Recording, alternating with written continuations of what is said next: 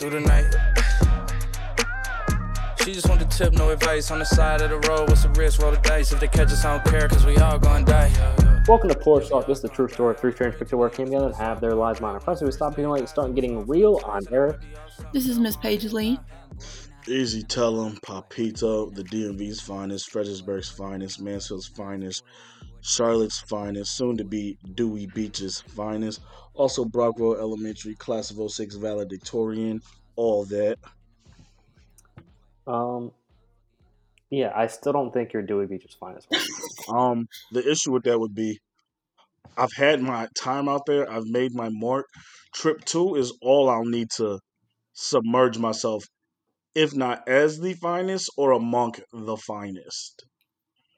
I just feel like I don't think you realize how dedicated dedicated people are to going to Dewey Beach to become the finest. I think it would take multiple, multiple, maybe even living down there for a summer to really establish Um, yourself. I thought about that and then it hit me. I've already established myself as the finest in four cities. Once I show up, I'm pretty much gonna be established off of preconceived notion alone as the finest. So word travels from Yeah, DMV, Charlotte, etc. to Dewey. it does seem to be that way. Yeah, I just don't know if that's how it works at all. It, it is, but I understand. Let's see. As you went home from the weekend, Paige had a experience at the bars. Let's just do a little classic weekend review and see what everybody got into this weekend. I did go home last Friday. You know, got a little bonfire with the boys. My girl Mariah, not Mariah. Mariah was clearly there. Phoebe slid down for the bonfire. Uh, Friday hit brunch. Got fucked up with the squad. And then we went uh bar hopping downtown. The part y'all didn't really get to see. We had uh four of the hopping bars. Just did a little thing out there. One outside, two inside, one rooftop. It was all fun. And then uh, just vibed yesterday and came back. Um, question: How packed were the bars when you were bar hopping this weekend? Oh, it wasn't bad at all. Like I was telling uh, Eli, actually, the shit was like they wasn't like dead dead, but like they still have like restrictions on seating, so like you can only allow so many people in. So it was pretty like it was pretty laxed even for St. Patty's weekend. Thank God. Um, rooftop bar, we cut the line. They had a waiting line that was outside waiting. I walked in to talk directly to the hostess, act like we didn't know what the line was for. Um, I asked about like if the bar was open. She was like, "Yeah, you can go up." And I think she just assumed like I had got a text or something, and I was coming in because it was my turn to eat. We get up top, the host is at the top, and she was like, "Did the hostess send you up here?" And I was like, "Yeah." She said to come up, and like y'all were good. And she was like, "Are you on like the waiting list?" I was like, "Nah." She just sent us straight up. She's like, "Are y'all planning on eating?" I was like, "Nah, we're just trying to drink." And she was like, mm, "Let me see if I can find y'all a table." And then just like that, we cut the whole line. Nice. Hell yeah. If you're gonna Oh if you're gonna cut the line, do it like that. I can't believe that worked. Yeah, you know the vibes. Nothing about that should have worked. At all. Like, Probably shouldn't, but you know the vibes. If anybody's gonna talk their way into a situation like that, it's Ezra. So damn. I guess I'm I'm thinking about like you could get away with that. Like, you know, restaurants are packed. and Sometimes you're like, oh, we're gonna go sit at the bar. But like, is that even an option right now? Still? Um, they got bar tables at the bar, but she just found us like a uh, a high table, and we sat there and just drank. And then she brought us menus. I was like, "Are you trying to force us to drink?" And she was like, "Oh my god, I'm sorry, y'all came just to drink." And I was like, "Yeah, like the fuck, the fuck else we on the, the rooftop bar for?" But like people was up there eating and shit because like I guess it's an extension of the restaurant now. So was this Mariah's first time in the bird? It was her first time in my city, and she loved every minute of it. Interesting. You did post her on the gram. That was pretty big. She's been on the gram before. I feel like I haven't seen her on the gram, so I'm gonna call it pretty big. Okay. and in that PT merch. Yeah, and in the PT merch. Mm. I'm always in PT merch. I feel like you really are. Love it. I'm not gonna lie, the premium shirt that I got out of the regular and the premiums is so soft. I'm like, damn, I should wear this on a much more regular basis. I'm waiting for more merch, and I'm also waiting to be sponsored for real. Um, more merch probably coming relatively soon. I got to think of some stuff to whip up though. Um, I don't know. Pennies will be solid. I don't know if that's a thing. I'd wear the fuck out of a penny. We have tank. We had tank tops. We might still. That's have not the tank same. A penny goes crazier than a tank top. Yeah, I don't A think penny's the one made of like the jersey material, right? Yeah. Yeah, mesh. be perfect for beach vibes. Yeah, I literally don't think it would get to you in time. it would not. Mm, they probably wouldn't now. You would have to go out right now, and you would have to. Actually, I don't know. I feel like once you get the orders in for it being like they make it upon ordering, it's actually not bad time wise. Paige, what did you do? Because you said you had an interesting story for us. Yeah, I had a very, very eventful weekend. Um, the main event was my little brother got married, so I had to do all of that. But um, Friday, after the wedding rehearsal, which I could have easily been there for 10 minutes, you know, tune my guitar and left, but instead I had to wait three hours to do it because the wedding planner didn't know what she was doing. But anyway, um, so after that, I like snuck out and kind of bounced when I was done. Um, so I didn't have to help clean or anything. And I went straight to the bar and hung out with my roommate. And we were there, and I was like, you know what? If I'm gonna have to deal with my family all weekend, like I really need to drink, drink.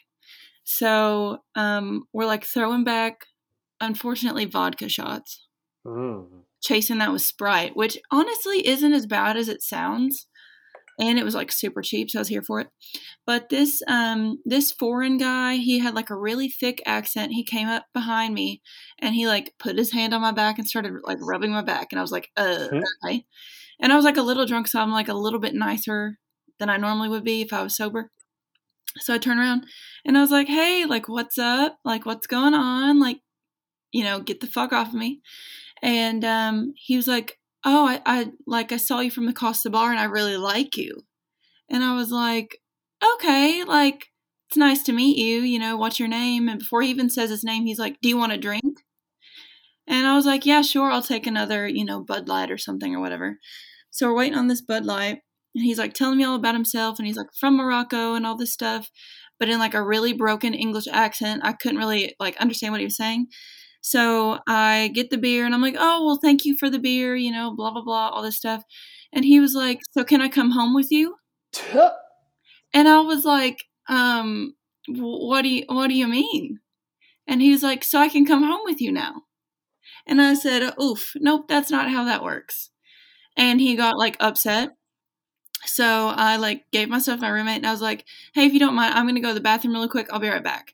And I just looked at her and I was like, Dear God, help me, like, make him go away or leave or something. And we were like with a bunch of people. So I guess one of the guys said something and he left. Well, I came back and I'm sitting there and it's like another 30 minutes pass. We're taking more shots, drinking more, all this stuff. And he comes back and he like grabs my arm. And I was like, Yeah, like, what's up? And he's like, Don't leave me. And I was like, "W- like I'm I'm not going anywhere. I'm sitting right here. And he's like, don't leave me. I think you're beautiful. And I was like, okay, da da da. And like the people around me could tell I was just like super uncomfortable. So they were like trying to separate us or whatever. Well, this guy that we were standing with started up a conversation with him and I was like, hey, dude, like, I don't think she's interested. You're making her a little uncomfortable. Like, if you can kind of back up, that'd be great. And so when he was doing that, my roommate was like, Paige, grab your beer. We're going outside. So I grab all my stuff. We go outside and we're sitting outside and everybody's standing there and we're all like what? Like literally what just happened? And he just starts yelling and he was like you will never find anyone as handsome as me. You will never find anyone as rich as me. La la la just going off and he ends the conversation with i am the king of kings. And i was just like bro what the fuck are you on? Because he was like really really drunk and he was just like going off about it. We were like, okay, okay, okay, but like you know, just whatever. blah, blah. And he left, and that was the end of that. So yeah, it was it was a hot mess, and it was like a little scary, but uh, we got home and it was okay or whatever. What do you think he like? He, I feel like he definitely watched something and was like, "All right, if I buy an American woman a beer, I get to take her home." Yeah. What do you think he watched? Some friends? I I do not know. And it like I asked him like where he was from and how long he'd been there, and in like in America, and he said he was from Morocco and he had been in America for like four years. Mm. So it wasn't like he had, you know, just gotten here or something. But um, yeah, I, I don't know what he would have watched, but whatever he watched, it was not uh, accurate. So normally I would have turned down a drink, but I was like, you know what? This one time, you know, I'll just I'll just say yeah, and that's how it wound up. I was like, okay. Ah, it's getting tricky. Around some parts of the world, payment equals pussy. Yeah, no. Mm-mm. I feel like I want to say Anna was telling me in Morocco, like when she went there for study abroad, Oh shit, he did. they were like, "Hey, listen, you gotta be careful because these men will like aggressively follow and catcall you in the streets." So I'm not Well, surprised he was like, "I bought shit. you a drink, let's fuck," and then grabbed you and said, "Hey, let's get the fuck out of here, dude." I was about to ask, like, have y'all not met a Moroccan? Them niggas kind of move like that. Okay, well that makes a lot more sense now. Yeah, I mean, I mean, you got to think about like Morocco and kind of like any of these Arab countries. They don't really look at women in the best light at all. Yeah. So, you know, Well, I mean, if it if it really came down to it, like he was a little bitty thing. I I could have like fought him if I really wanted to. Like he if he was really trying to like grab me or do something, I could have like very easily fought him off. He wasn't a very big guy at all, luckily. So I am curious about his King of Kings comment though. What if he was like- rich? Did he get that from the Bible or is he like the king of Morocco and he's just like here and he had to run away from somebody? Like who the fuck knows? No, the King of Morocco didn't end up in Kentucky. How That would be a never very know? random place to go. Then again, we don't respect Morocco, so he could end up in a in a state like Kentucky. You never know. Probably told him that was the big city. Um, but yeah, after that, then I just went home or whatever. And then my little brother's actual wedding was on Wednesday, and I sang a little song Wednesday? for him and all that. Huh? Wednesday. Did I say Wednesday? I meant Yeah. Saturday. Okay. But yeah, I sang a little song for him, and uh, then I bounced out of that early too, so I didn't have to help clean up. And I went to the bar again and saw him again, but he didn't say anything to me. So Why would you have to clean up for the wedding? I don't know. My my parents assumed that I was gonna help do anything, even though, you know, they didn't include me in any of the plans for the wedding the entire time. So I was like, "No, you didn't need me the whole time. You're not gonna need me now." So I just snuck out. How soon before uh, your new sister-in-law is pregnant? I'll get. Well, my my brother's in the army, so that's why they got married so soon. It's because he has to leave all summer for basic. That's such an army boy move. I hate it. Yeah. Facts.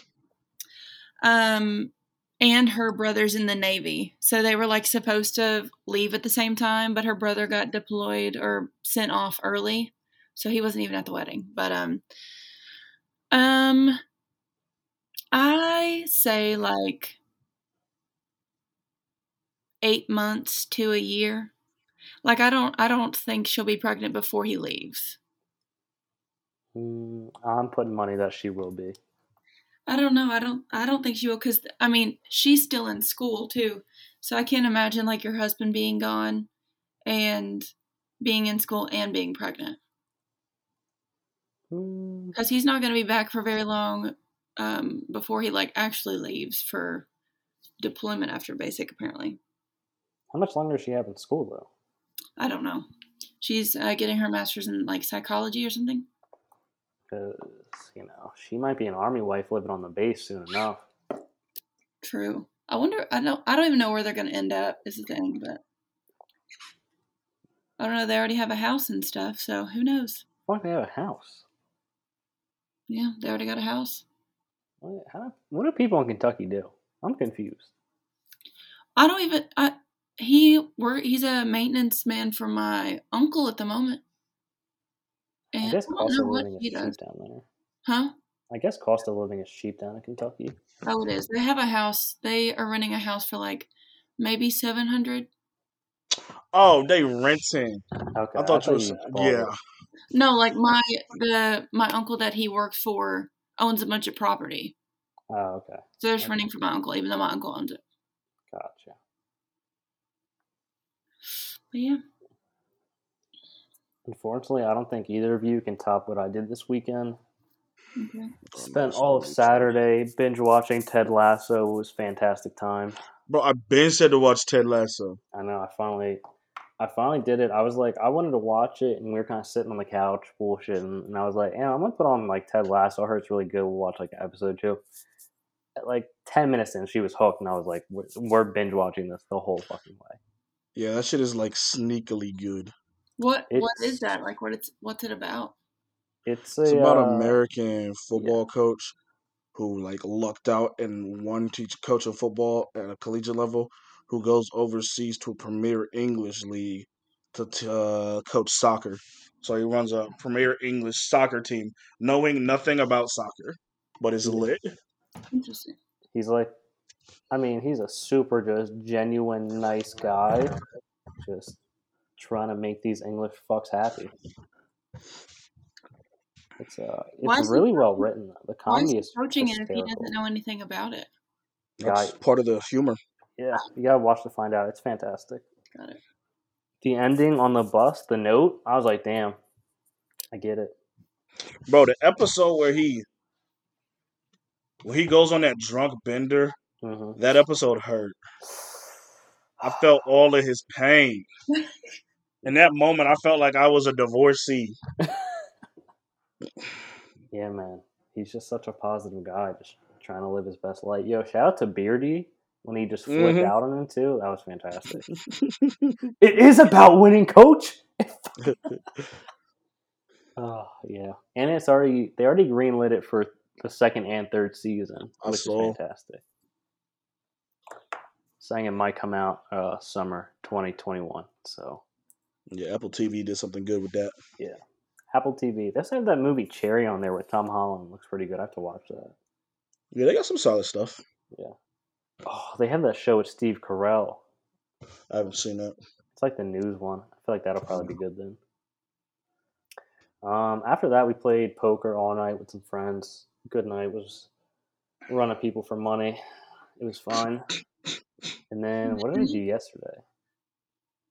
Yesterday was literally just playing. Because after that, I was playing FIFA from fucking Ted Lasso for hours, and then some Madden, and then I watched uh, Judas and the Black Messiah, and I have some thoughts on that. But we'll we'll save that for later in the episode. Yeah. Mm, I, we can't do it yet. I haven't seen it, so you got to give me like a week. I just secured what I needed to secure. Not as much as like the actual thing, but just more about like the Black Panthers in general. Mm, okay. But uh, yeah. So sounds like we all had a pretty good weekend overall. I also secured like the last subscription I needed to complete like the subscription suite. Got Apple Plus, got Disney, got Showtime, Hulu, Paramount, all that. I secured, got the Prime. I secured the HBO Max yesterday. So now I've got any and every watching option. I can't be beat. I cannot be beat. Who are you getting these from? Ayo, ayo, asking too many hot questions. I saw a thing that Netflix was testing out, like some shit where they're like, "Are you watching Netflix with this person who's like the account owner?" Blah blah blah. And I was like, "Oh, Yeah. Netflix trying to get a little tricky here." They are trying to scam people. They also shot up. I think. I think Mariah said it's like eighteen dollars now. I'm happy I do not pay for my Netflix because Netflix ain't good enough for me to pay eighteen a month. There's no way. Netflix should be more than Showtime or HBO or Prime.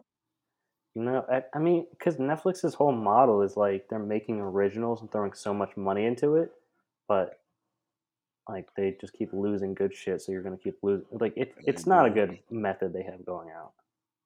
Couldn't agree more. Now I'm gonna have to check how much my fucking Netflix is because I pay for it. It's That's oh mine's thirteen ninety nine. Mm. I feel like I have to keep it though because I let my parents and my sister use it. Mhm. That don't mean And- nothing to me. Well, I use their like YouTube TV, which is way more valuable and way more Oh, expensive. So do I'll take also. I'll take that thirteen ninety nine and not pay like fifty bucks or whatever it is. Yeah, I got that YouTube TV and that shit is clutch. Um, since we're just talking TV shit, we can just talk about the uh, recent canceling of all these different fucking cartoon characters like Pepe Le Pew from Space Jam and you know um, Looney Tunes. Apparently Johnny Bravo, because you said that. And I know like the Dr. Um, Seuss books were catching some heat. Dr. Seuss books are catching heat. Johnny Bravo is up next. I was talking to uh I was talking to Trey. Me and Trey were talking about the other day how he had a conversation with somebody, a former counselor, uh, who was like mad that Pew Pew was getting like canceled. And he was like, This generation's soft. And I was like, bro, like looking back at it, like, yeah, it was funny when we were kids and we didn't get it, but like looking back at it, like the shit low key creepy. Like that like the jokes was like borderline creep shit. Fucking the Dr. Seuss book's a little different because it had like some like underlying racism and shit like that. Not just against blacks, but like against other countries as well. But fucking Johnny Bravo was up next on the line to get canceled. Cause once you think about it, like Johnny Bravo was funny. And as a kid, this shit geeked, but like looking back at it, if you were to go to a job on the day y'all do the sexual harassment seminar, they could play an episode of Johnny Bravo and be like, whatever he do, don't do this. like Johnny Bravo was strictly sexual harassment in a cartoon. It's actually bad. Yeah, I've never really thought about it. Like you said, you don't think about it like Pepe Le Pew back in the day, like just trying to spit game nonstop. Johnny Bravo doing the same thing. I would have to really jump back and to watch it to see like how hard in the paint they were going. Bro, they was getting spit on, not spit on. They was getting slapped, doors slammed on them, rejected. They kept coming like they they was going pretty hard. So, like, at what level does it go from like comedy and cartoons to like too far? Um, my thing is kind of like with some of the Disney movies. I got to that binge dark hole where they have like a lot of like undertone to them. I think it's too far if you're writing any of that into a kid show.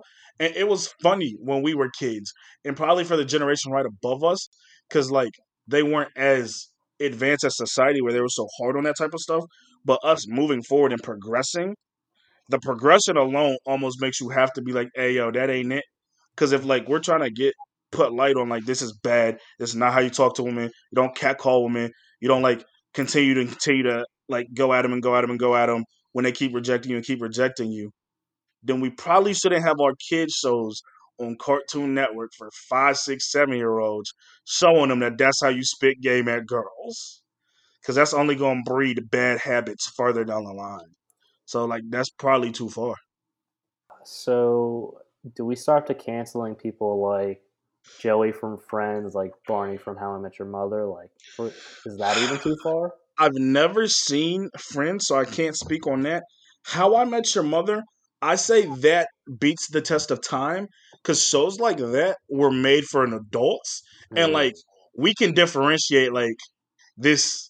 This is just put in here for comedy. It's humor. It's Barney being Barney. Like a kid show, they not really analyzing it or differentiating nothing. They just saying like, "Hey yo, that's how he gets hugs. I want hugs. This what I'm gonna do." Like so, it was it was eight like it was directed at the kids. Okay. How I Met Your Mother wasn't written for kids. It was written for like young adults for real. So like that's where like the line draws. Don't put it in shows that we have like themed for kids. You know, another show that I could see getting canceled or some backlash um, What would be the Powerpuff Girls. Really? was they Was it- bad? Because it's a little weird. It's just a little. I even thought this when I was little, though. I just think it's a little weird that a, a guy made three little girls and he. I don't know, like the whole thing is kind of strange. And then there's one villain, I can never remember his name, but it's like Mojo Jojo. No, um, the really tall, like crab one. He was like all red, and he just randomly always showed up in the little girls' rooms at night. Oh, I know exactly who you're talking about. Fuck. It's um, I yo, can't shout out to Miss Sarah Bellum, the girl that's just tall and all that. yeah. Sorry, I'm looking at stuff now. I I feel like Powerpuff Girl wasn't weird enough to cancel. Just weird It- enough to get by. Yeah, it might have been a little strange, but it wasn't like, all right, y'all crossing lines. Octi Evil. Doctor Evil, Octi Evil. Doctor Evil. That I used to have nightmares about that thing showing up in my room. I mean, you could just say that Powerpuff Girls was ahead of its time because he was just making test tube babies, which is what we're trying to do today, today's day and age. True. So what else? I'm trying to think of can we predict what else is going to get canceled in the future, or like any other cartoons you thought about when you were younger that might stand out? Johnny definitely getting canceled. Um, cartoon wise, I don't really. I wasn't a big cartoon guy for real. Cartoon wise, I don't really see any other cartoons off the top of my head. I need to like look at a list of cartoons, and then maybe if there was anything, it would come back to me. But cartoon wise, I don't really see none. I mean, like even the Pepe Le Pew stuff was kind of like interesting because I feel like he never had like his own show. He was kind of like, or maybe I'm wrong, but I could have sworn he was just kind of like a side character and shit. Uh, yeah, Yeah, he So I was, was in, like- like Bugs Bunny episodes. Yeah, so I was like, damn, you guys are really like, hey, I'm coming fucking for you. yeah. I mean, it's a little. It's a little weird once you think about it. Like somebody sat down and wrote a show for wrote a show for a kid, and they put like kind of weirdo char- weirdo creep characters in there. And for Johnny Bravo to been a whole to shout out Jersey Shore to be a whole show written off of basically creeping, it's like why you write a whole kid show off of like creeping on hoes? That's weird. and Bugs Bunny and all that was like a boomer cartoon. Yeah, I mean, it goes way back. Been around for forever. I'm just waiting for PETA to be like, nope, you can never watch Cat Dog ever again. Yeah, I don't give a fuck about that. That, that ain't gonna be a decent reason. Some shit like that. It is wild because that literally, I was just trying to look up like some, see what he was in, and there was something like, oh, in 2021, you know, this guy, I'm not going to give him any clout, wrote, you know, that Pepe normalized rape culture, and I'm like, damn, that's what we're really doing with our free time, I guess. I'm not gonna lie, that's gonna have to be a story for a different day when we've had like time to think about like the topics or like some talking points on it. But when you like sit back and think, because I had this conversation with someone one time, when you sit back and think about like some of the things in the early 2000s that normalized rape culture, is actually kind of scary. One of them, for instance, I'm gonna give the fans a little a little gem to think on in case we do it in the next episode or episode coming up. I was talking to her about watching Jersey Shore, and she was like, "You watch that?" I was like, "Yeah, like it's great. It's not good TV, but it's like funny and like great bad reality." She was like, "Yeah, but like Jersey Shore, like started the normalization of rape culture," and I was like, "What you talking about? Like, stop playing." And then she was like, degenerates who drank all day, get drunk at the bar, come home, bring home drunk girls who maybe consent, maybe are too drunk, because there were some episodes, there's some real trash girls. They then fuck, and if they're not ready to fuck, they was kicking them out. And there was a few episodes where some of them were like, why you come over at four in the morning if you're not gonna fuck? And they was really kicking girls out for not fucking after the club. And I was like, you know what? This ain't a good look for nobody, really. Right, And Mike would be in the clubs creeping, like he like sneak kiss. He was sneak kiss bitches. He had bitches on the wall like dancing and like hold him up. And one girl's like, "Can you get off of me? I'm uncomfortable. Please put me down." And I'm like, "Yo, like this wouldn't fly if it was aired today." yeah, well, all right, we'll, we'll save that for a next episode because there's some thoughts. Because I feel like the word rape culture might be too strong of a word, but we'll have to do some research into it more so I can be fully prepared for it. We might have to. because I just feel like we like rape is a very strong word to use. It is, but things that like normalize rape culture are things that like st- happen before rape, and the binge drinking, the bringing home drunk shorties, all that type of like frat boy type vibes that like also normalize rape culture. That was like what the Jersey Shore house was for the guys. Yeah, but like you know, all right, we'll we'll save this because this, this is a good conversation for sure. We'll have some do some research on it and such. Um, this can be a pretty quick little transitional piece right here. Um, Kirk Franklin, as I'm gonna need you to give us some more background on what Kirk Franklin exactly is. Um, but You don't know Kirk Franklin? Not really. Um, Kirk Franklin, a dorm minister. Kirk Franklin, a uh, since seventeen, he's fifty one now, an adorned, an ordained minister. He the richest gospel singer in the world. He's gospel turned rapper because he'll also like get on tracks with rappers and add that little gospel touch to it. is that about it? Yeah, that's who Kirk Franklin is like in the whole. He a father. Um, he's also he beat a porn addiction, which was bad. If y'all ain't know, just a little bit on Kirk, so we can like give some color to his story. Um, he had a porn addiction that he talked about on Oprah like ten years ago, twelve years ago. This is the gospel singer, richest gospel singer, that got so bad that he was canceling plans. He was missing dinners. He wasn't showing up to family events with his kids and wife because he was going home to masturbate. That's how bad his porn addiction was. Interesting. But he also talks about like how he grew up and the way he grew up, and he didn't see like love in his household because I think it was like single parent or something like that. So like he grew up and he thought fucking was just fucking, and then deep dark long story, he gets addicted to porn. He's apparently beat it now. I was gonna say when I was looking up, so the the topic they're talking about, he there's a video of him like on the phone with his kid. I guess his kid recorded it, and like Kirk Franklin was like cussing his kid out and stuff. And I was looking at kind of the replies in there, and one of the things is like, "Wow, Kirk Franklin really came a long way from beating his porn addiction." And I was like, "Oh, that's a very interesting tidbit there." Literally. Oh, did you watch the video? It's like two minutes. Oh, it was two. The clip I saw was only like mm, forty, maybe a minute long. Oh, that's the him yelling at. Yeah. So you've seen the clip of him like cussing his son the fuck out? Yeah. Which is interesting because like one, that's your son. The little quick backstory from what we have so far. He's got four kids. He adopted his oldest son is the one he's talking about. Carry is thirty three. He had him when he was eighteen. Um, he adopted a daughter, and then he's got two kids with his previous wife. Well, not his previous current wife.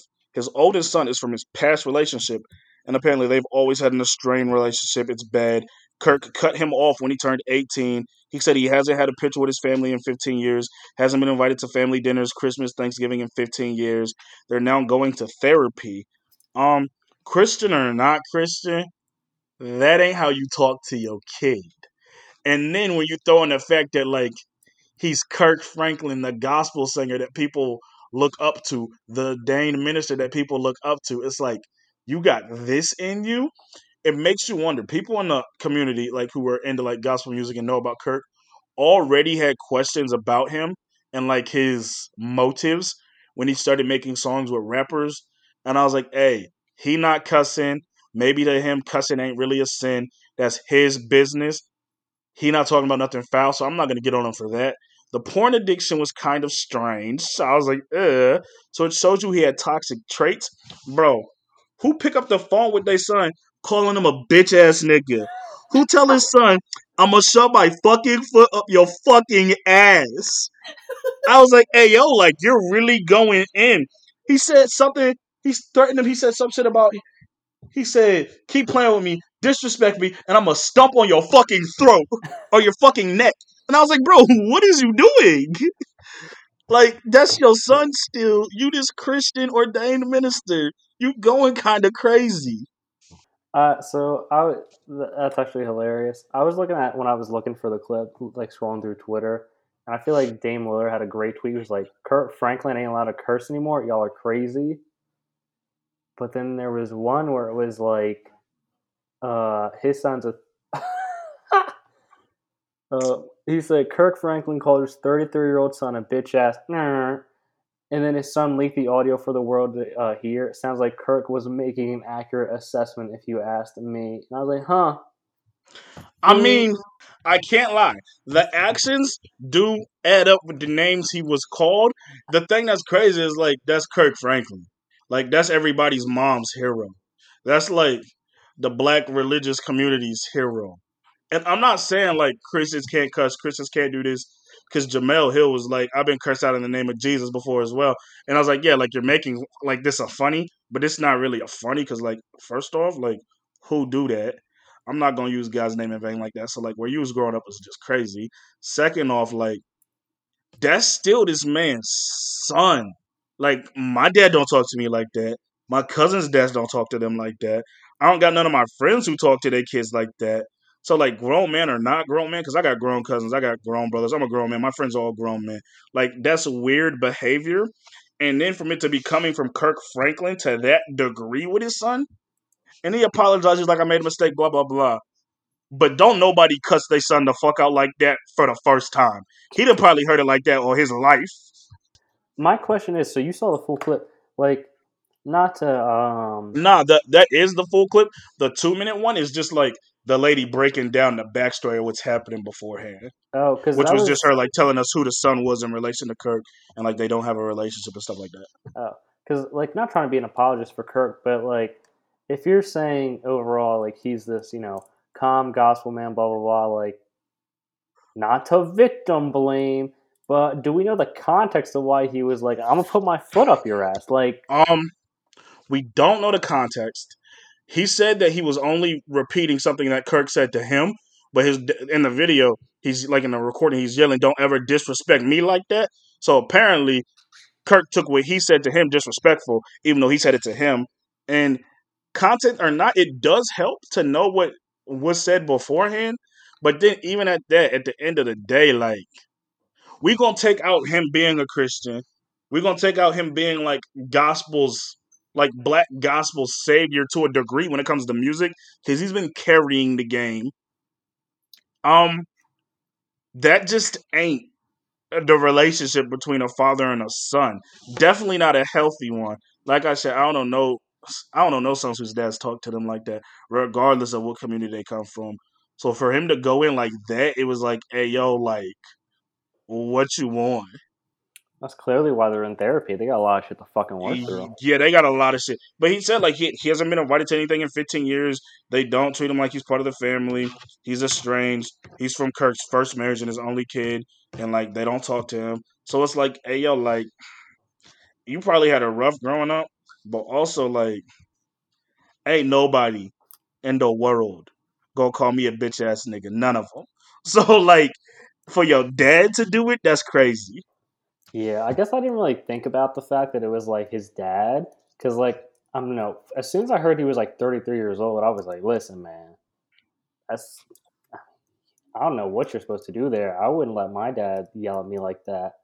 But I also do have kind of an issue with like the leaking of the audio because like you're a grown ass man also, so like you can't keep that in the family. Like what what do you, what were you hoping to gain from that? He Um, is a grown man, and that probably should have been kept in the family. But like he was saying afterwards, the family don't like fuck with him at all. So even if he's in therapy, therapy probably don't believe what is and what isn't going on. And I think this was his way of giving a little insight and trying to get people on his side. Isn't the right way to do it, but I kind of understand what he was trying to do. Because if you're telling people this is what your father is, and your father is again to the black community, the gospel Christian community, your father is Kirk Franklin. No one believing you. They're like, nigga, stop capping, stop making up stories. Now we seeing like, hey yo, like he really capable of this. And I already question his toxic traits due to his porn addiction. It's a crazy thing to hold against him, but like if you can become a porn addict, you probably got some toxic traits. I'm not gonna lie.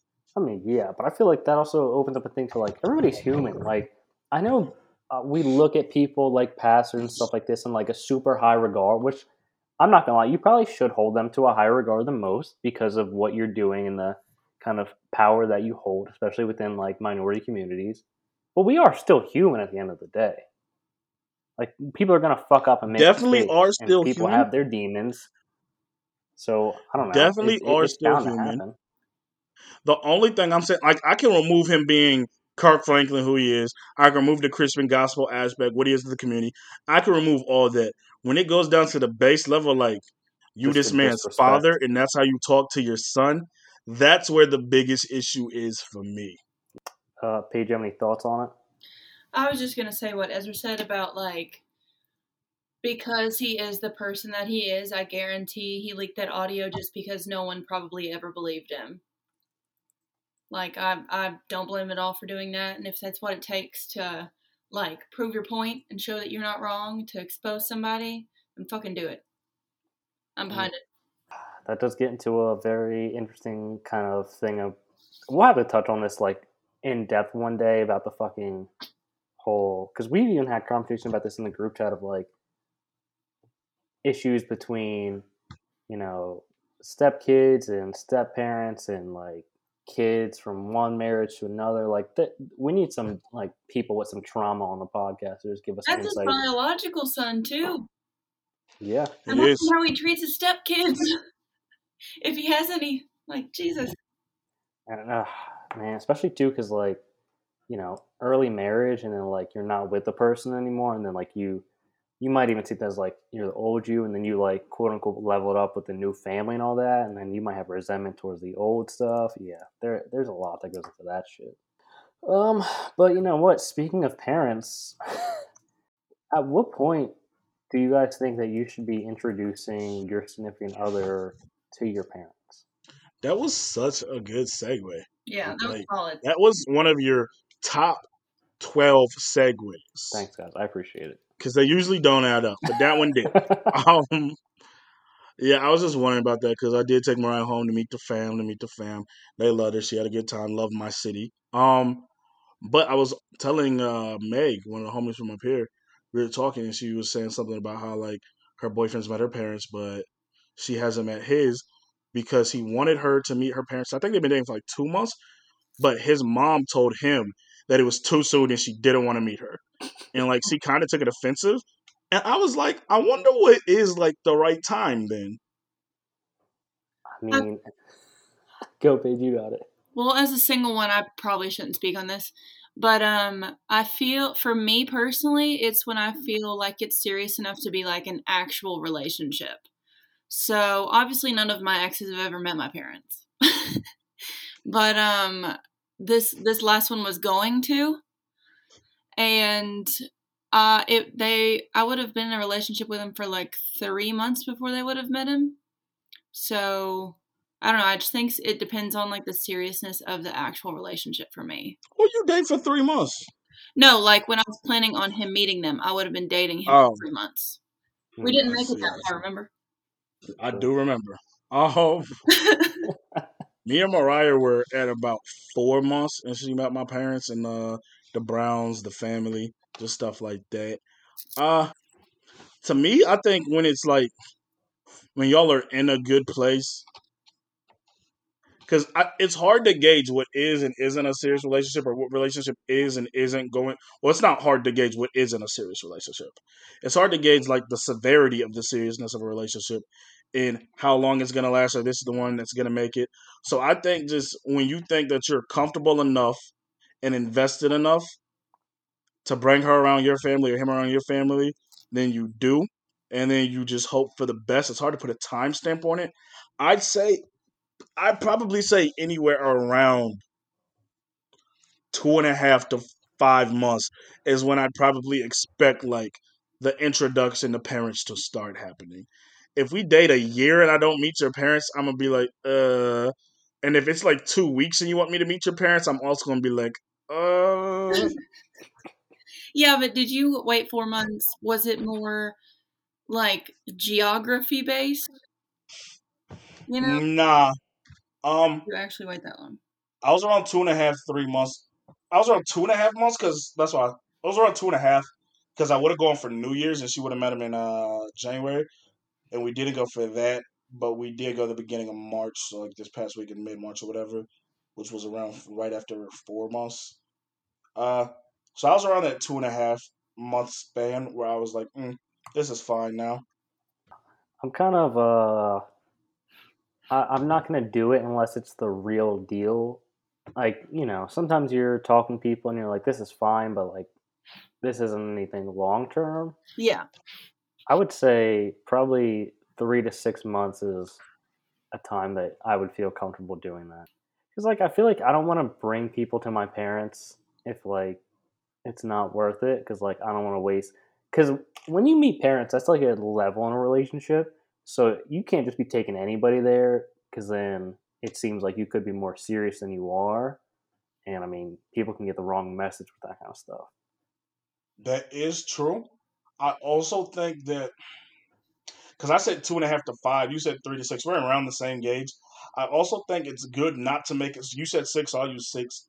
I think it's good not to wait too long because around like the six months we're gonna go with, if they meet your parents, then then you can still get like your parents' input, their insight, how they feel about the girl. excuse me, or the guy, how they think conversation went, stuff like that. You don't want to wait too long where you're too invested. Let's say 10, 10 months to a year, and then she meets her parents, and either she hates your parents or your parents, for whatever reason, really don't like her, and like they call you and they only have like bad feedback, stuff like that. Because then you're like almost too invested. And either way, you're going to have to hear these from one side or the other. Like, you're going to have to make it work, maybe, but you still going to have to hear all the complaints for either side because you're not leaving at 10, 12 months if you think everything's straight. But then also that depends on like how much value you hold in your parents' opinion. Yeah. Because Mm. I like obviously my future whoever is going to have to be approved by my dad. But that's pretty much like the only person's opinion I value. But my older brother has brought home every single girlfriend that he has literally ever had, and none of them have lasted, and we have hated all of them. So even his ex-wife was fucking terrible.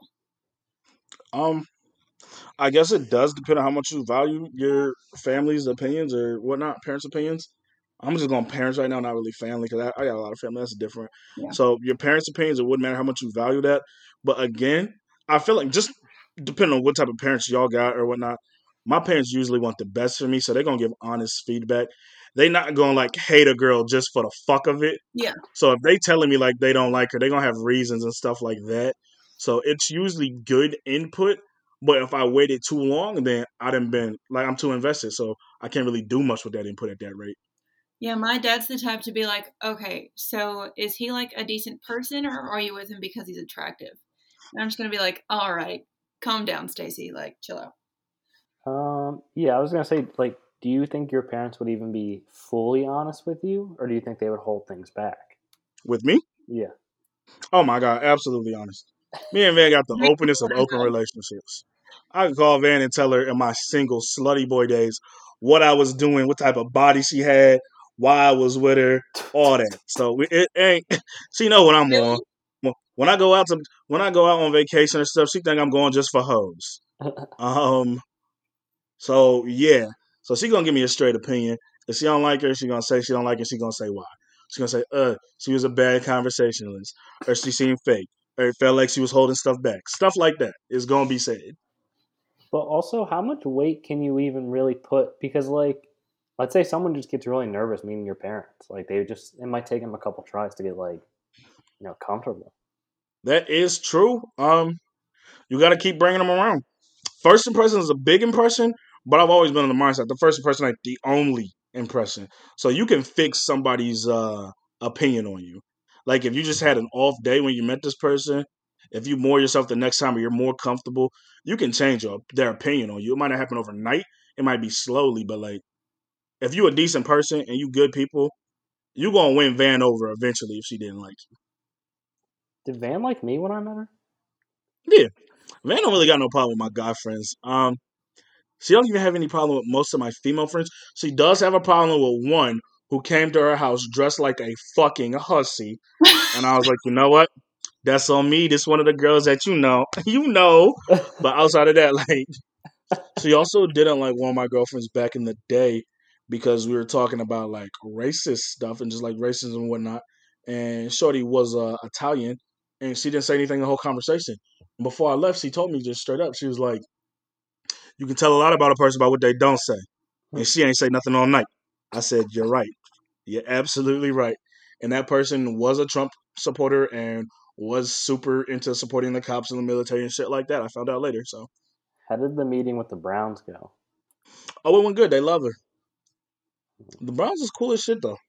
They are. Like, as long as you're a good person, got a good head on your shoulders, and trying to do something, they're gonna fuck with you. They're so nice. God. Shout out Big B. Shout out Mama B. Shout out. Well, I guess Ethan's not there. Oh no, Ethan was there this weekend, though, wasn't he? Ethan was there. Shout out. Did Eli meet her? I guess Eli was there too. Of course, they all met her. You know the Yeah. you know the vibes he was on. Was this the first time her meeting like the squad?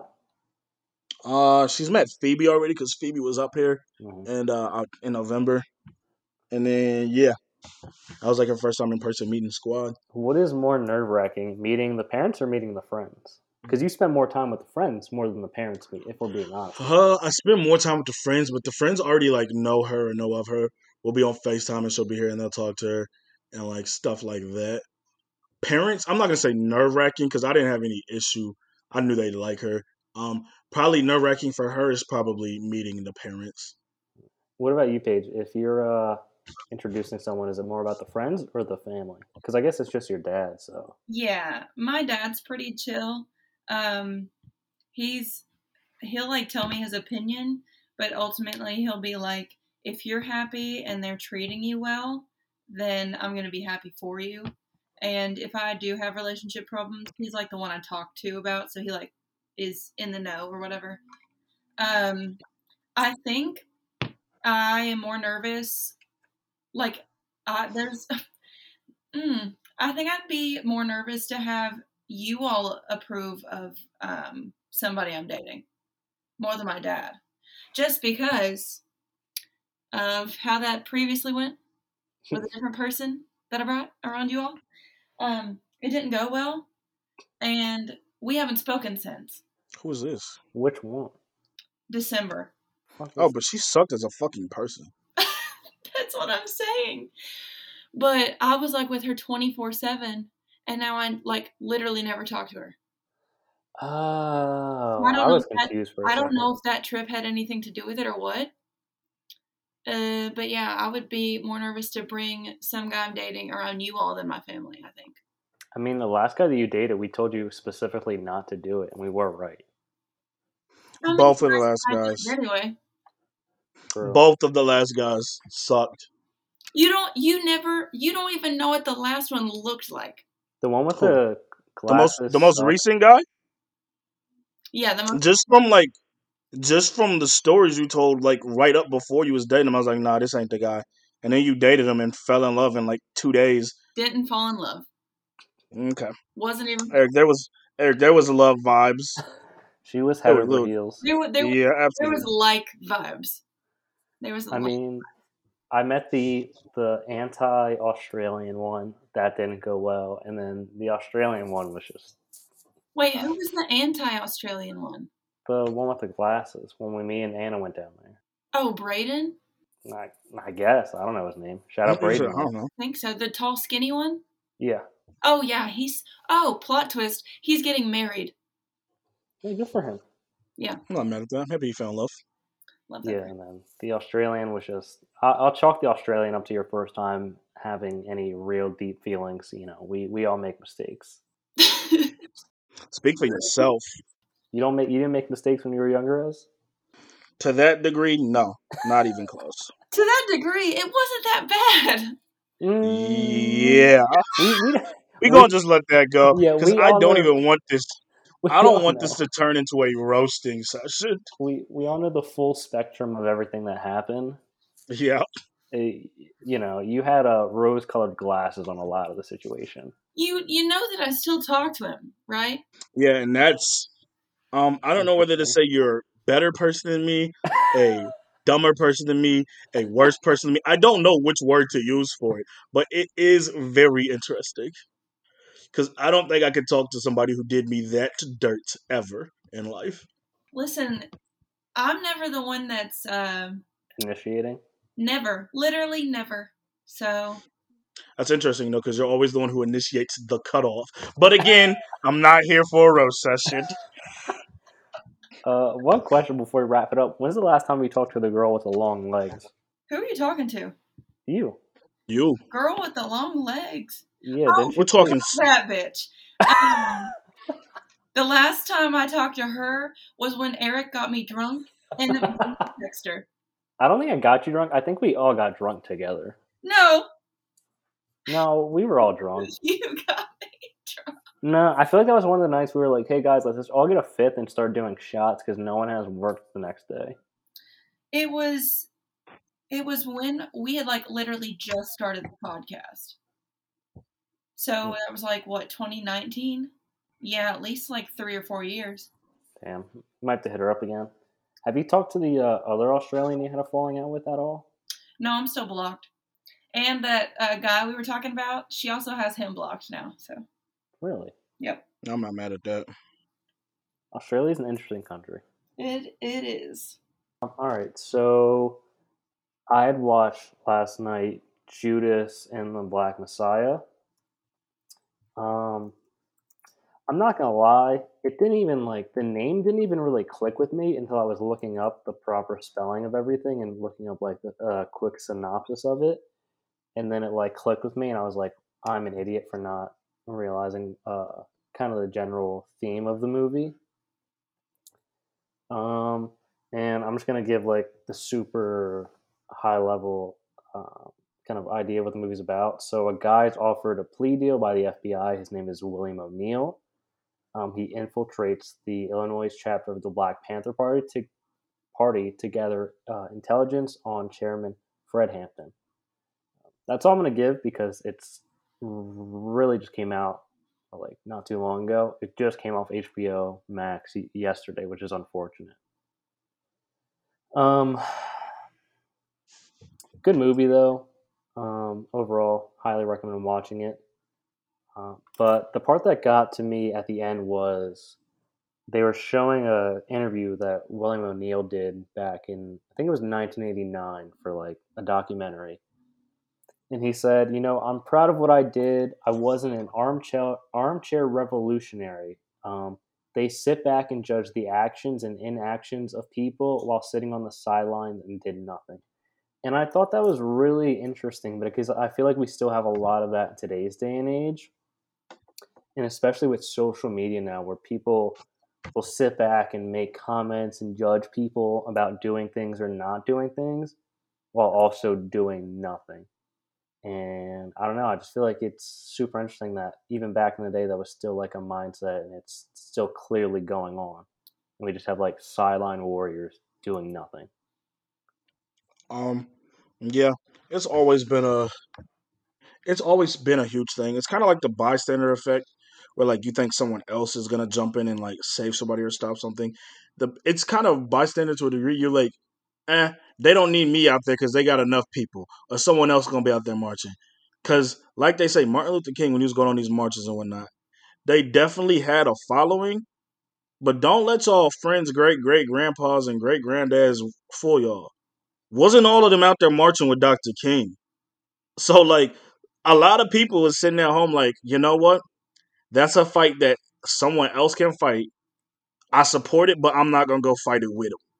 So that type of mindset's been around forever for real. It goes all the way back to like the break the runaway slaves and the breakaway slaves. Like they gonna try to break out, but they gonna do it. And if they make it, then good on them. Maybe I'll follow suit. But I'm not gonna go with them to try to break out. It's been for the community. That's been a thing since the 1600s. It's like, mm, someone got to fight the fight. I hope he get people to do it. I want him to fight the fight. I want better, but I'm not gonna fight the fight alongside him, and that don't help nobody. Yeah, I mean, it's you can even go to like people who are like kind of social justice warriors, where you're just like sending out tweets trying to cancel people, but what are you really doing? Like you're you're just sitting there saying words. You're not taking any action, which I think is a big kind of part of what the Black Panthers were doing in general. Was just a lot of action that was going. on. I also feel like I don't know. It makes me want to do like a real big deep dive into kind of the Black Panthers and what they're doing because I mean, the movie paints it, and they were doing so much for their communities that I just really kind of want to dive into everything that was going on and you know how the FBI was trying to get them the fuck out of there. Uh, it's the same way they tried to get rid of Dr. King, same way they got rid of Malcolm X. They was for the community, for the culture, and they just wasn't gonna have it. And it also like I mean, we've talked about this before where it's like we we think these things were so long ago, but this was like in the late nineteen sixties like his son's still like probably in his like mid 40s 50s like his wife's still alive you know like this shit's real like it's not Yeah, far away just because it's black and white in old newspapers and old videos with a little old timey accent like this shit Yeah. was recent This was absolutely recent. Most people's grandparents was alive through this. Some people's parents was literally alive through this. So like this wasn't so so long ago. And that's why when people are like, "Oh, there's no way America's racism," racist. How do you believe that racism still exists in America? I was like, nigga, are you serious? 50 years ago, we were segregated in schools. Like, 65 years ago, we couldn't vote. It, we ain't as far removed as y'all think we are. I feel like I'm gonna find someone who was like alive during that time and like get their opinions on like what it was like with the Black Panthers and all that. I feel like there's some great insight there. Um, I mean, my dad was alive during that time, but he's not like West Coast, and he wasn't like out for that. Mm. I don't know. It was just a really good doc, uh, not documentary, movie. All He is a product of segregated schools, though. How, I mean, he was younger at that time. Hmm. He was Mhm. younger, right? Yeah, because my dad's 78, so. That's wild. Yeah, I don't know. Just highly recommend checking out the movie. Um, I don't want to talk about it too much because you guys haven't seen it yet, so we can't Yeah. really. Yeah, I want to watch it if we're going to talk about it. Huh? Yes, I said yeah, I want to watch it if we're going to talk about it. Yeah, I don't know. Pretty crazy overall. Uh, not really a spoiler, but they fucking arrested like Fred Hampton back in the day for stealing, allegedly stealing seventy dollars worth of ice cream, and he got two to five years for that, which is fucking stupid. Yeah. You know how charges was back then, though. I'm gonna do the moderating thing for a quick minute. Try my luck at it. Don't want don't want to because they gonna love me. Um, speaking of relationships, the FBI had within the Black Panthers. God, that was good. I'm already too good at this shit. Um, how long can y'all go without having sex or sexual relations with your significant other before you complain or report a problem? Also, how early is too soon to take a complaint serious? How the fuck did I miss that topic? I don't even know where it's at. Yeah, I don't I don't know. I think that was like the first one he listed or something. That was the last one. Oh. Hmm. I'm literally just not the one to talk about this. All right, here's how we got here. I'm not gonna put all the business out there. Um, we had someone who said that they had gone like a couple of months. They gone a couple of months and then they done it, and then they went like a couple more months. So three or four months, and they had done it one time. My thing is, for me, I think realistically, not everybody always wants to have sex, and this is the we're still young, so not everyone always wants to have. So this is like from my young perspective.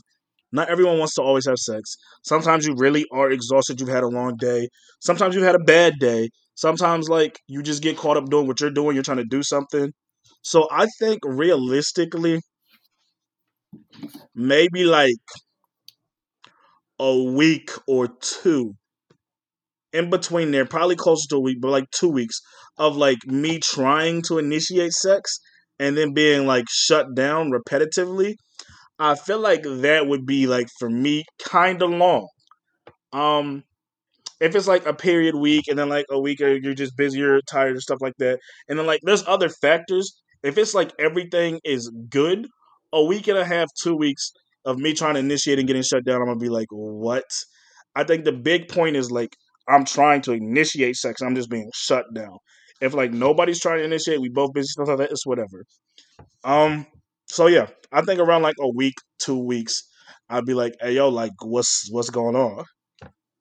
I'm not mad at that. I mean, because you said, I feel like once you start hitting adulthood and like you have life and like real things going on.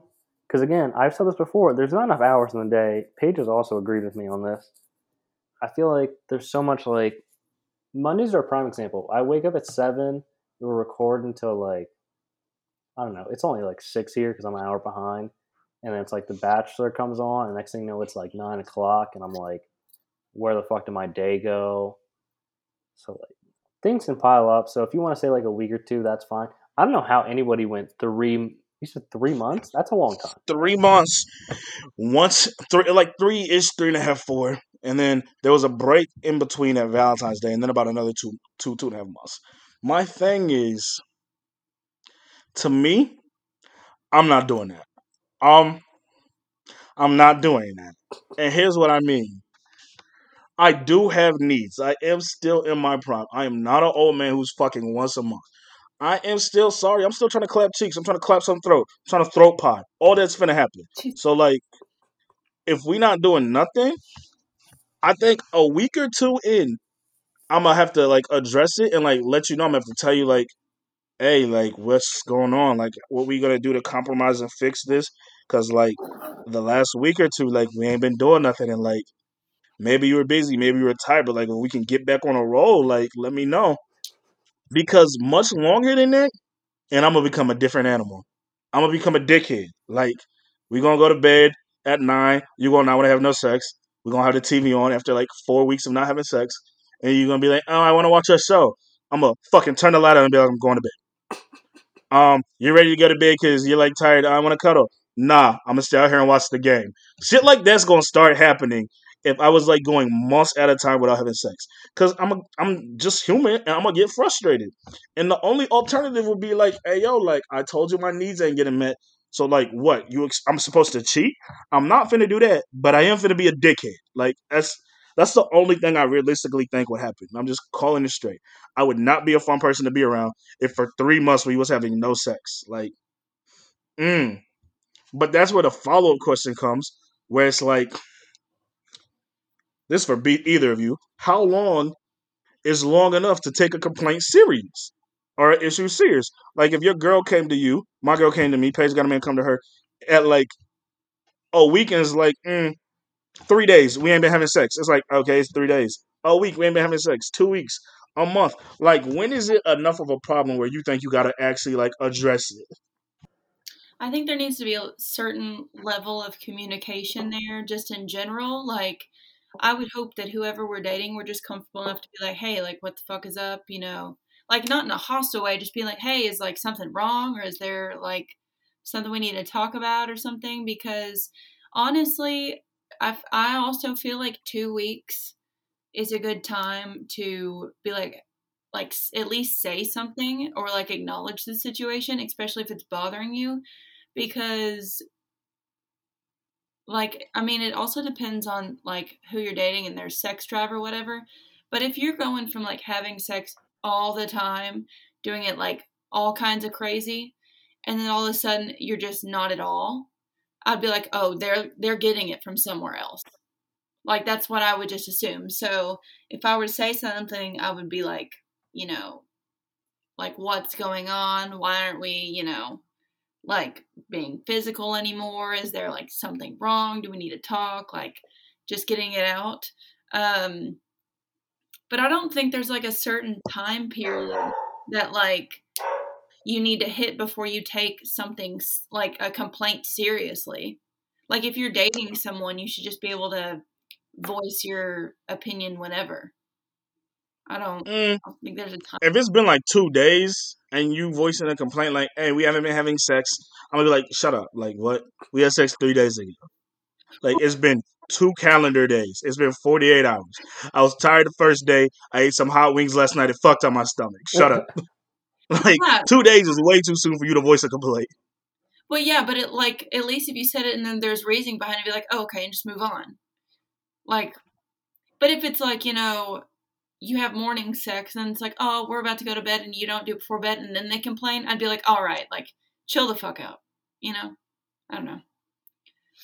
I would just hope that whoever I'm dating would just be comfortable enough to say whatever, whenever, and then you know, say like, shut up or not right now or something. Like, I don't know.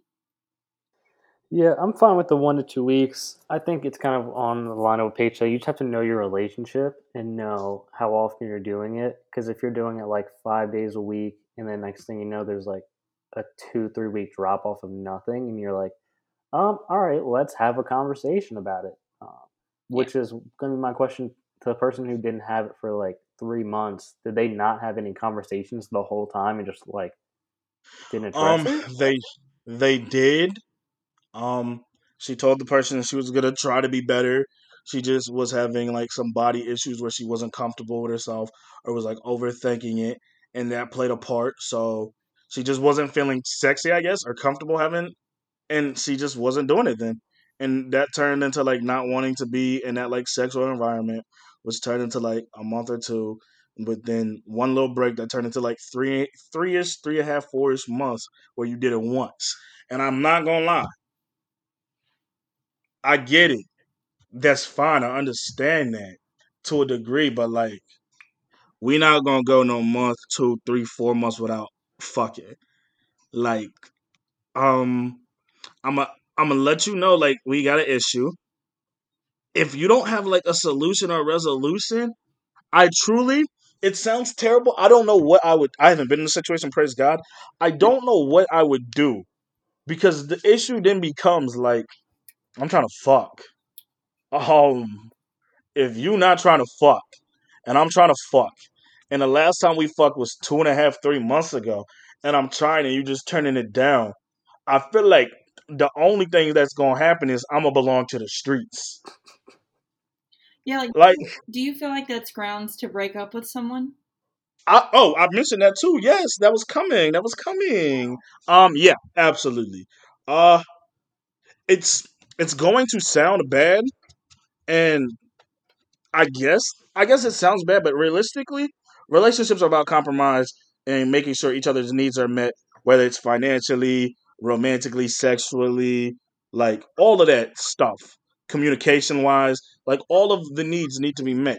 If most things are good, if everything else is good, outside of me being a dickhead because we're not fucking, but for three months we have had zero sex and I've tried to talk to you, and I've been like, yo, my needs are not being met. Like, I'm a horny nigga. I need to nut. And like, you're not doing nothing to like try to help this situation. I'm gonna probably have to break up. Because if we went three to, I'm not gonna cheat on you because that's not in my character. If we went three to four months without having sex, you've shown me that you can do some powerful things. How long am I now gonna go without having sex? And sex important in my relationship. I can't speak for everyone else's, but three, four months without sex, that could turn to five, that could turn to six. Yeah, that ain't gonna sit right with me because I'm gonna just be an angry asshole villain. Uh, question: If you let's say you're three months without sex, and then she said, "Oh, I went to the church and became a born again virgin. I'm gonna wait until we get married." What are you doing? That is fine. I've got no issues with your religious beliefs. And if that's your religious belief, first off, I hope we had a discussion about this. I mean, I guess you can say it's your sexuality, it's your pussy, like you control it. Yeah, but like it's it's really mine while I'm in that joint, so don't play with me. Um, Oh my god. so I guess like that's cool. You a born again virgin, and like I respect you wait until marriage, but I'm not the nigga marrying you, and you will be single as well. What if what if you she had already met your parents though, so it was pretty serious. I don't give a fuck about that. But it was Man know how to forget shorties. she she'll forget a bitch as fast as I will. Guarantee it. A quick porch talk, sports talk. Today's the first day of legal tampering. A bunch of people got new deals. Uh, Shaq Barrett re-signed with the Bucs. He got fucking paid out the ass. I'm pretty sure. Four years, 72 million, 36 guaranteed. Um, Jonnu Smith got a four-year, 50 million dollar deal, deal to the Pats, 31.25 million guaranteed. They signed a nose tackle. Um, he didn't get a big deal. They signed um, Jalen Mills, which I thought was interesting, for like a four-year, I want to say $24 million deal, which is crazy. Who signed him? The Pats. For how much? Four years, 24 mil, 9 mil guaranteed. That's not bad. That's six a year. That's solid for a corner. Uh, if you've seen him play, not really. They also signed fucking Matt Judon for four years, 56 mil, 32 mil guaranteed.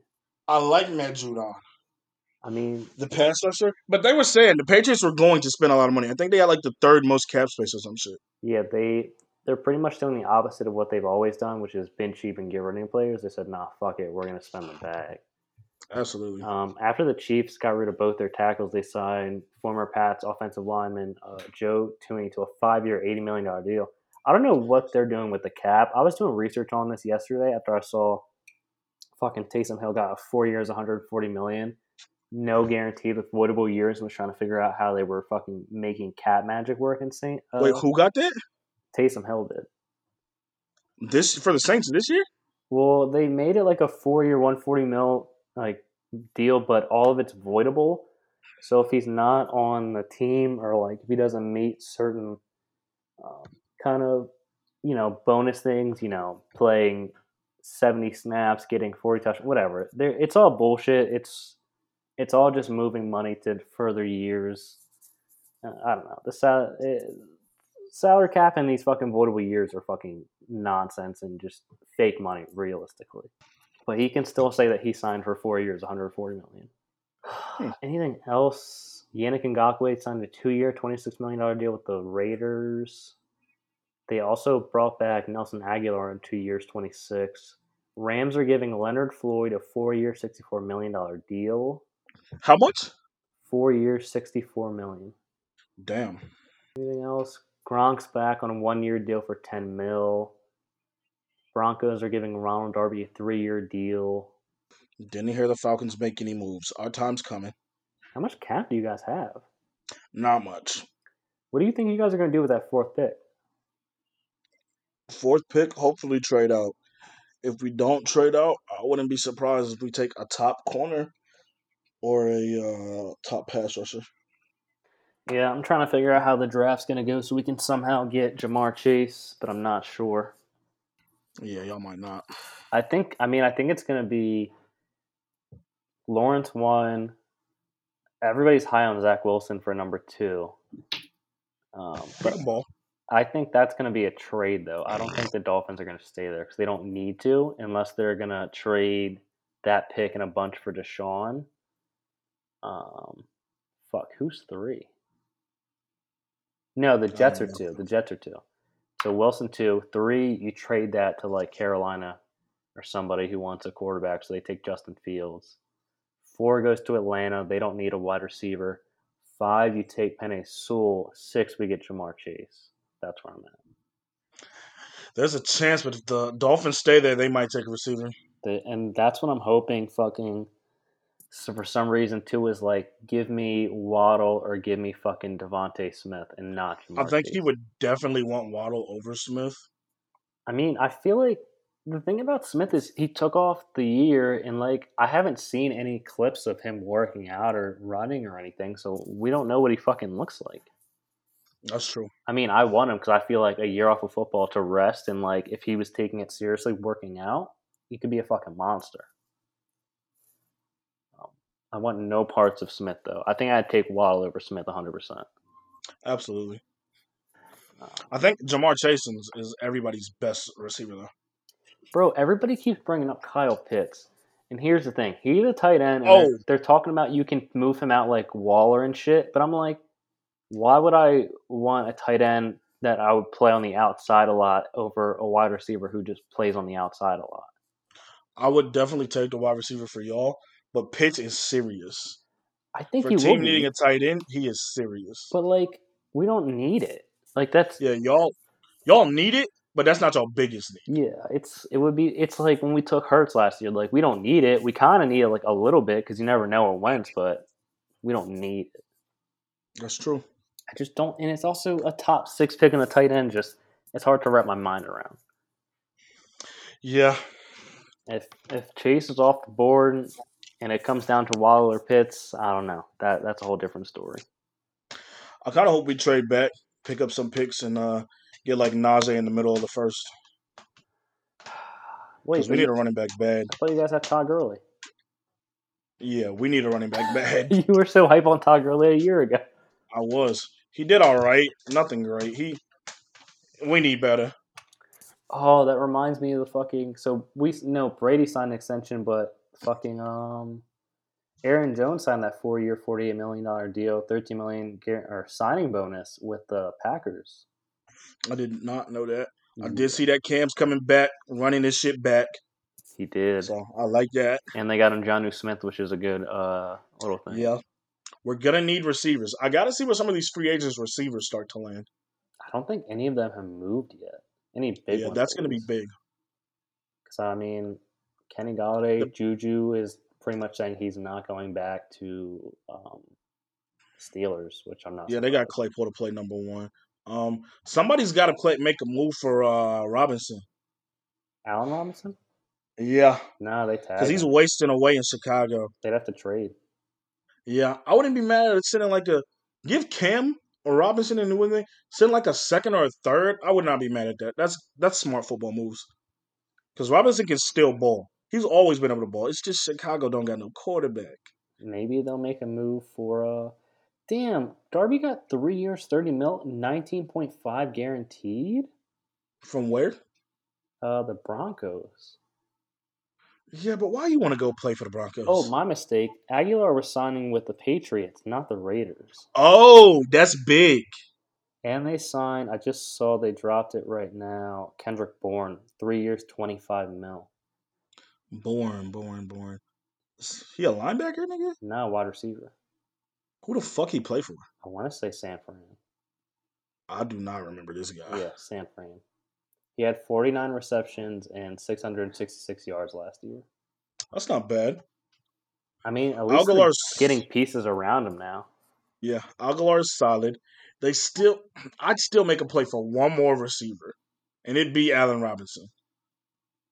I mean, they probably have the draft capital because you know how Bill does. Absolutely. I mean, their pick is at 15. Um, who do you take at 15 in the first round this year, or do you just trade that for Allen Robinson? I would take Allen Robinson Honestly, because I don't know who if I'm at 15, I would trade a second. There's no way I'm giving up a first for Allen Robinson. With 15, if he falls to them, I'd absolutely take Najee Harris because they need a running back who's going to really run that bitch Mm. if Cam playing quarterback. And the running backs they got don't really cut it for me. Najee can do it all. I would take Najee Harris at 15. If they don't take Najee Harris, if any way, shape, or form Pitts falls to them and they can double up, I'd pass that card in so fast. But they also need some lineman help. Yeah. I like the Najee thing because they do need running back. I mean, early mock drafts were saying Pitts was going to fall to 15. I don't know if that's the case now because there's so much hype around him. Um, Yeah. if they didn't sign Cam, I'd be interested to see if they would take a quarterback. If I don't think Fields would fall, but my guess would be if Trey Lance fell that far, that they would take him. Oh, I got Fields taking a drop that's unhealthy. I got him taking like a Brady Quinn, Aaron Rodgers drop, like down to the 30s. really? Yeah, Justin Fields is the one quarterback that I can see falling into the second round with all the hype. Because a lot of people are big on the quarterback from North Dakota State. Mhm. They're big on um, what is it, Trey Wilson as well. They're clearly Trevor Lawrence is going one. There was one more quarterback I was hearing that teams were big on, So and Justin Fields just doesn't do it all the way for me. And I can see a lot of teams like that. He's kind of got potential, but what we've learned, it's kind of like Alabama quarterbacks. Alabama quarterbacks don't pan out. I was reading an article on ESPN a while ago. Like the big conference quarterbacks usually don't pan out. Like every once in a while you hit, but a lot of the star quarterbacks come from like smaller conferences in D one. Because the issue with these big time quarterbacks, like Justin Fields is going to struggle from, Ohio State has weapons that are so much better than the corners they're lined up against. And they're so much better than the teams they play. He's usually throwing to like wide open people, Mhm. which is why Tua looked good at Alabama. They were wide the fuck open all the time. I don't think Justin Fields is going to look good, just like every other quarterback from Ohio State hasn't looked good. Yeah, I mean, we talked about it before. When you have so many weapons like Alabama, when they're literally wide receiver you at this point, producing top five Yeah. fucking uh, uh, wide receivers and running backs, like it's wild. The only thing I will say is I was listening to an interview with Najee Harris when it was on the Pat McAfee show, and he was talking about the offense that they're running down in Alabama is like a pro style offense. So there's more hype around Mac Jones because he's you know declared and all that after the championship winning um, that he could be a good quarterback, and I think that would be the only benefit is the fact that, and I think I've, even heard them talking about wide receivers in college where if you're not playing in a pro style offense, you're looking onto the sideline to see what the play is, and they're like, no, that's not real life. Like they're playing with people not pressing them to the line, so if you can get anything like that, it can hopefully be a benefit to you. Yeah, he's. I got I got faith in Matt that he can produce.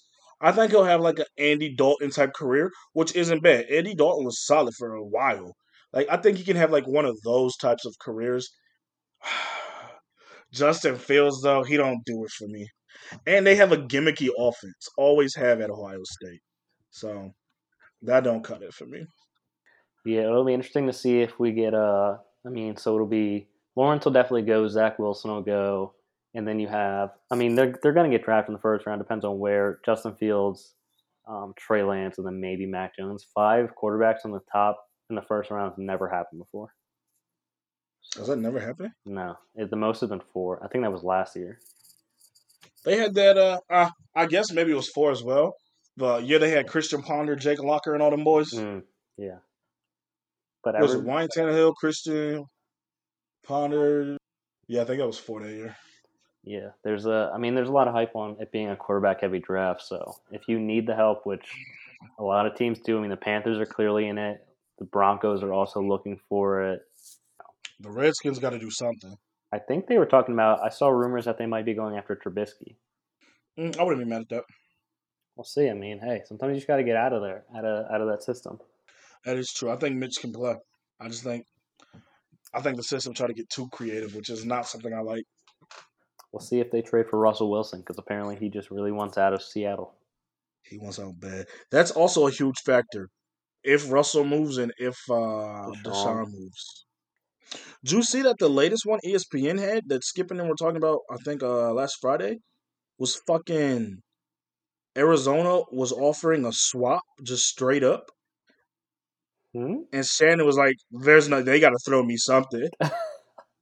he was like, "Cause we know what Deshaun can do." Kyler, okay, but he was like, "You got to send me back, DeAndre. You got to send me a first round pick." But I was like, that is interesting to think that, because that shows you how much these coaches will like do anything. Because that coach down there was singing his praise forever. Oh, this the one. I'll be able to work magic with this one. Blah blah blah.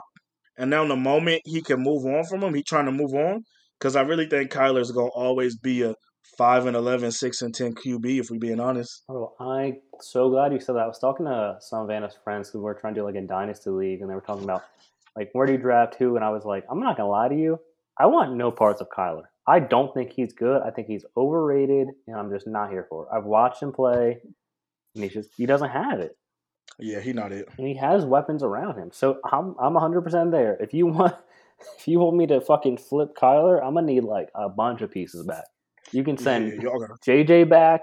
You can send fucking Hop back and a couple picks. Cause fuck that.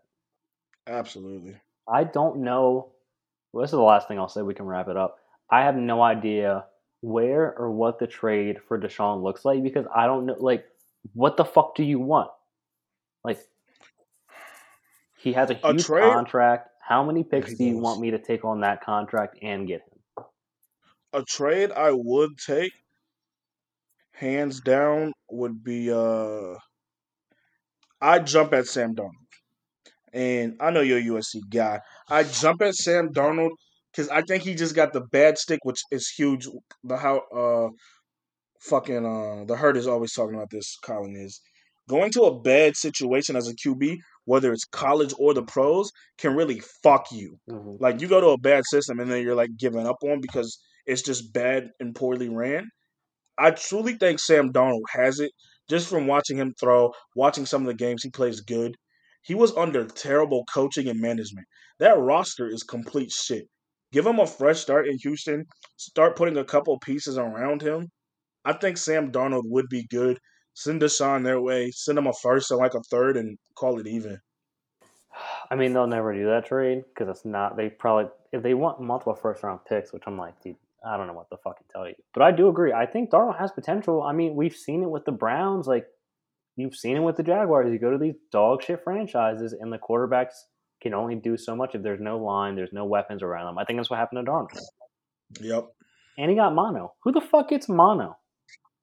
He got mono and he got beat the fuck up every week. Yeah. I mean, he's just ah, yeah. Free Sam Darnold. I don't know where he'll go.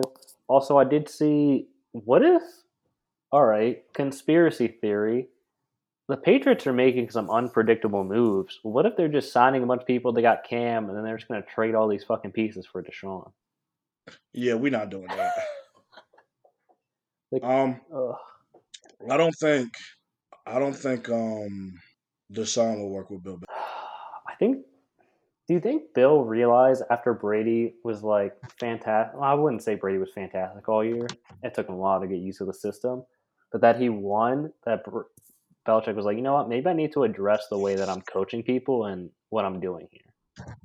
Nah, I think he had an off year where Cam got no train, got no OTAs. Cam got Corona. It was just a shit year. They had no pieces. I think he was almost taking an off year last year.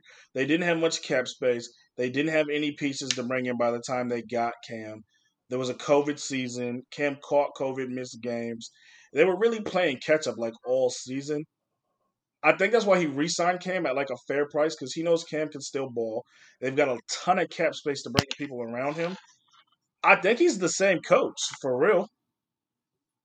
I know, man. Because Cam was saying like he he's on him in practice the same way he's on everybody else. And he was like Bill because he was on I Am Athlete. He's like Bill kind of just a little misunderstood. But like three of the people on here played for Bill Belichick as well. And like Bill is like the media sees him as like a dickhead and a tyrant. He not he a cool guy. Like it's just when it's time to go to business and time to go to work, it's time to go to work. And if you was like brought up that way and had other coaches like that, you're good. So I think I think he's gonna stick to it the same way. I think y'all gonna see a different team out of the Patriots this year. I mean, I hope so because it was clear. Like, I mean, the way everybody in the defense was opting out, Brady was gone. I kind of felt like it was just kind of a fuck it season. And they Yeah. signed Cam, and I was like, all right, I want to see Cam do well. Like, he needs to bounce back. And then he got COVID. There's no weapons there. So, I mean, hopefully this year they'll get people back. They're signing a bunch of people like they can make a good run. But I do think there maybe Bill needs to just adjust how he's doing things a little bit. You know, you got you got to adapt. You can't be the same all the time. Did they cut Julian Edelman yet? I don't think so. I wouldn't be surprised if they did, and then he went to Tampa. I'm fine with that. He got to go. He's just New England love him too much. You can't have him on the team and not play him. So we just got to get him out of there. yeah, just let him go down there, join Brady and Gronk, let them do whatever the fuck they're gonna do. I mean, Jesus. Yeah. Still waiting to see if Jimmy G goes back to the Patriots because there was heavy talk of that happening at one point. Nah, we pay Cam. He's staying. All right, let's uh, let's wrap this thing up. Do some music and TV.